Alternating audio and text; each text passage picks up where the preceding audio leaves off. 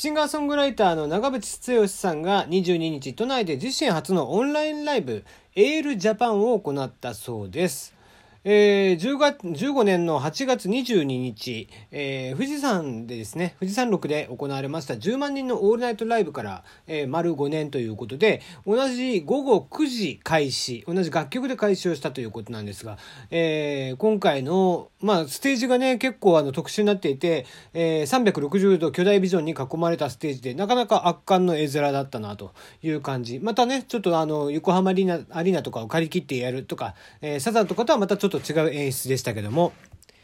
円形ビジョンをですね、巨大ビジョンに360度囲まれて、え長渕さんはこう360度のところから、お客さんに見られているという感じの演出になっていましたが、まあなかなかすごいなと思いつつ、えー、まあ何よりすごいのはやっぱりこう8万人動員ということなんですよね。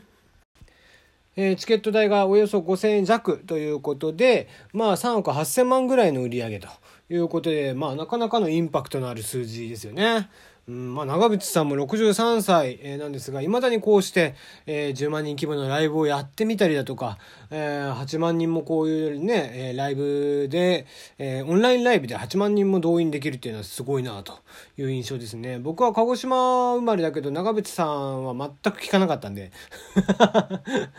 全然ね、えー、周りにはね、やっぱり何人かいましたよ。長渕好きな人。うん、ね。えー、まあ、あんまり僕はこう、ああいう男臭いのがちょっと苦手だったりとかするので、えー、まあ、とはいえ、まあ、相変わらずこうして根強い人気だなというのを思い知らされる、えー、ニュースですね。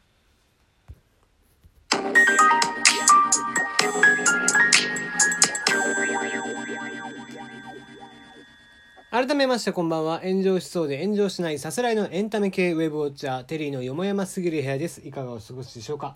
えー、去年も都内の某所から、えー、ゆっくりとお届けをしていきますが、えー、東儀秀樹さんって知ってるかな？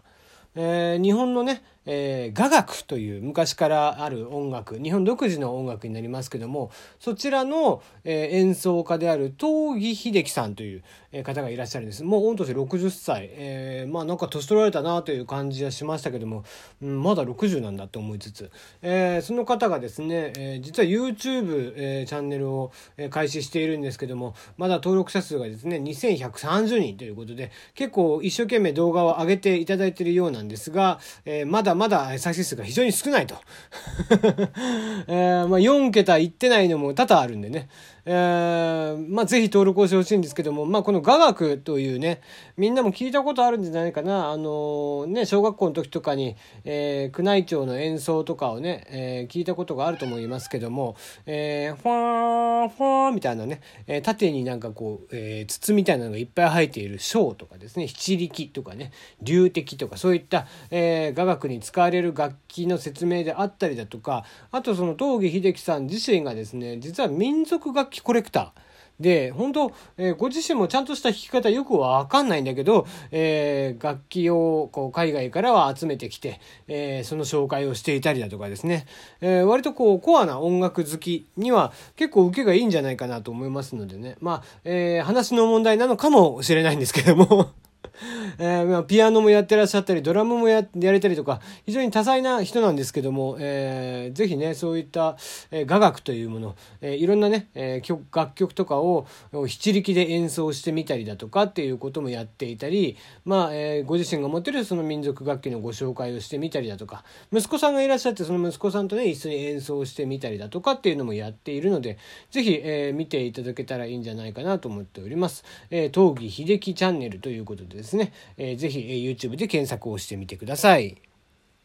うん、個人的にね、面白かったのはね、ギターとかも弾くんですよ。若い頃はご自身でバンドとかもされてらっしゃった人なので、で、そのギターをね、自分で作成してんの？あの、よくいるんですよ。ギターマニアの人とかで作成する人とかって。で、その、そういった人たちって何、どうするかっていうと、なんか、ボディとかを中古のやつ買ってきたりとかで、ネックとかだけ新しいものに交換してとか、で、ピックアップ交換してとかっていう人はいらっしゃるんですけども、この東儀さんもご自身で、もう、木の、えー、木を型から削るところから、えー、ネックも、えー、全部削って、で、そういったものも、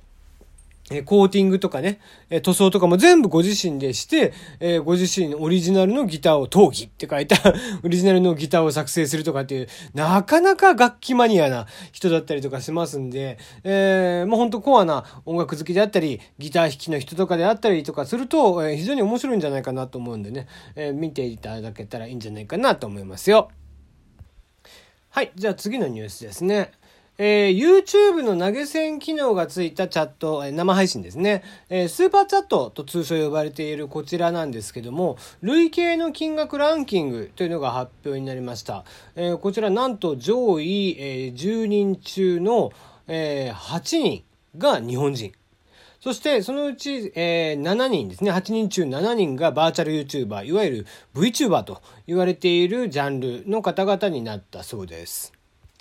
まあこれね、累計なので1回の配信ということではないんですけども、まあ1回の配信あたりでもうすでにね、えー、7桁、えー、稼いだとかっていう、えー、ニュースもたまに見たりとかしますけども、やっぱりこの VTuber、あまあ群雄割拠、これ、これこそね、群雄割拠だと思ってるんだけど、えー、まあ様々な人たちが出てきていて、えー、まあね、えー、いろんな方が中に入ってやってらっしゃるっていう形ではあるんですけども、まああの、バーチャルなので、えー、顔出しもしなくていいっていうことからね、非常に、えー、数年前から、まあ3年ぐらい前、4年ぐらい前ですかね、から VTuber というのがこう、いろいろと出てきたんですけども、まあ、えー、様々な人が出てきては消えていきともしているんですが、まあそんな中でも、えー、1位の、えー、方とかは、えー、累計金額が9000万弱。ということで、えーまあ、非常に、まあ、熱いジャンルになってますよね。まあ、個人的にはね、その顔も見えないような人にこう金を投げるという感覚は正直よくわからないですけども、まあとはいえ、まあね、オタクの人たちとかね、えー、ファンの人たちっていうのは結局、まあアニメなんかでもお金を落としていくわけですしね、えー、それにスーパーチャットとかだと、まあもちろん Google 側が手数料を取っていくんですけども、とはいえ直接、えー、お金をね、えー、払って応援することができるということで、まあね、しかも金額がダイレクトに向こう側には伝わったりとかしますんで、えー、お金がね、高い人が、えー、コメントを読んでもらえたりだとかしやすいとかっていうことを考えると、まあファンとのね、その距離感っていうのも、えー、ファン側としても、まあ、応援する価値をすごく感じるのかなとは思ったりはしますけどもね。まあ、とはいえ、なかなかね、まあ、金額としてはでかいですよね。やっぱりこう、うん、まあ VTuber がね、流行り始めた時期とか、えー、本当 VTuber のね、事務所立ち上げる、えー、ところとかっていくつかありましたけども、うん、まあそのうち何社が今残ってるか知りませんけどもね、えー、まあまあ、えー、なかなか盛り上がってるジャンルなのかなということで、まあ今後もこの流れっていうのは、えー、進んでいくのかなと思っていますが、まあね、この VTuber だけでなくてですね、このスーパーチャットという機能がですね、まあ今回こうコロナ禍でいろんなところ人たちが使うようになりまして、えー、まあ、えー、そうですね、ラジオとかで言えば、えー、神田伯山、えー、とかですね、伯山 TV でも、えー、スーパーチャットを用いた講談の、えー、講座をやっていたりだとか、えー、落語でしたら春風亭一之輔師匠とかがですね、えー、ご自身のチャンネルで、えー、落語を披露してらっしゃったりだとか、まあ、ちょうどね、えー、一之輔師匠本当はこう、えー、コロナ禍の間に、えー、池袋演芸場だったかなえー、とん？池袋じゃねえか。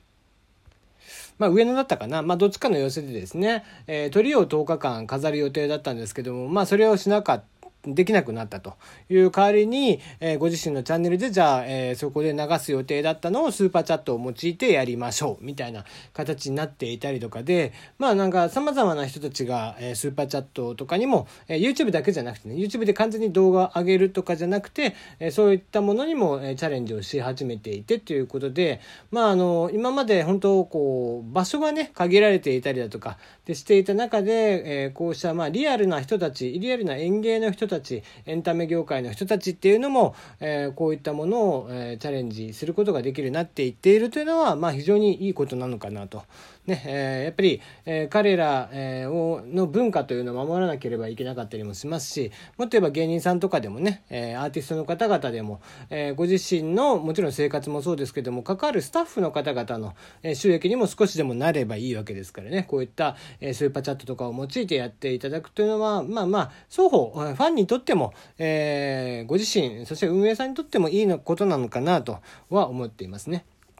ただまあ、あのー、願わくばね、その VTuber とかに関しては、単純に儲かるから VTuber をやってみようみたいなところっていう、事務所さんとかっていうのもいくつもあって、えー、そういうのでこう、ね、トラブルが発生して、ファンがいるのに、えー、VTuber が辞めざるを得なくなるみたいなニュースというのもたまに見ます。だからそういったものだけね、やっぱりないようにしていただいて、まあ、ファンにとっても、運営側にとっても、えー、中の人にとっても、えー、三方よしで、えー、楽しくやっていけるような形作りっていうのは、えー、特にこの VTuber の、えー、ジャンルの方々には、えー、行っていただきたいなというのはちょっと心から思っていることではありますね。まあ、あまり詳しいジャンルではないのでね、取り上げるのもどうかなとは思ったんですけども、まあ話題でもありましたし、あとはまあね、そしてこう、やっぱりトラブル続きなんですよ。こういったものでですね、えー、中の人として採用される子たちとかっていうのが、まあ言って、えー、契約とかにもおそらくそんなに契約書とかにも詳しくない、え、方々が参加していたりとかで、まあなんかね、今日も、えー、バズですか、えー、っていう YouTube のね、えー、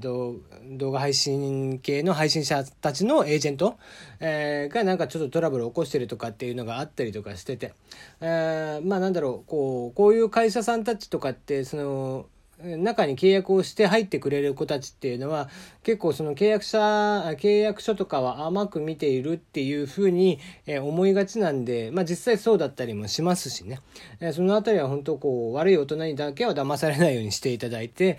ちゃんとご本人たちにもお金が落ちるような形でやっていってもらえたらまあみんな平和かなというふうにも思うんですけどもね、まあトラブルはこの続くでしょうけどもまだまだこの盛り上がりというのは立ち消えしないようですね。